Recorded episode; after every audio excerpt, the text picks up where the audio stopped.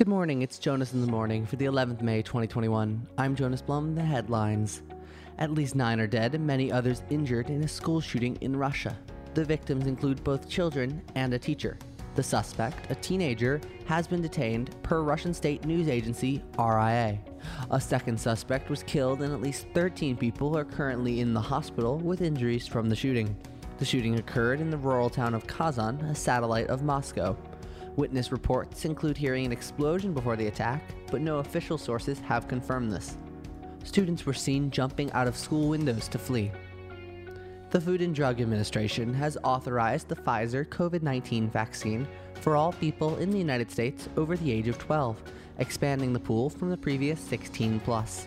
Some states have opened up vaccine appointments for this new group immediately, such as Virginia, while others are waiting for CDC guidelines to officially recommend it. Both CVS and Giant pharmacies say they will supply the shot as soon as local authorities approve them. An internal investigation conducted by the Louisville Police Department has found that the officers who shot and killed Breonna Taylor in her sleep last year should not have ever fired their weapons. The report showed that the officers used excessive force. The conclusion of the document this is how the wrong person was shot and killed.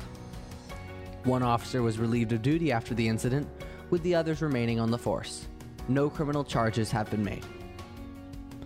The man who owned the tiger that was roaming free in Houston over the weekend has been arrested for endangering the public.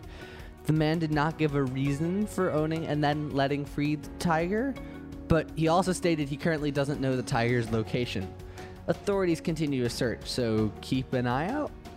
And finally, some good news this morning. A homeless Nigerian boy is now one of the youngest American chess grandmasters at just 10 years old. He only picked up the game a couple of years ago. That's the news. It's the 11th of May, 2021. I'm Jonas Blum, and I'll see you tomorrow.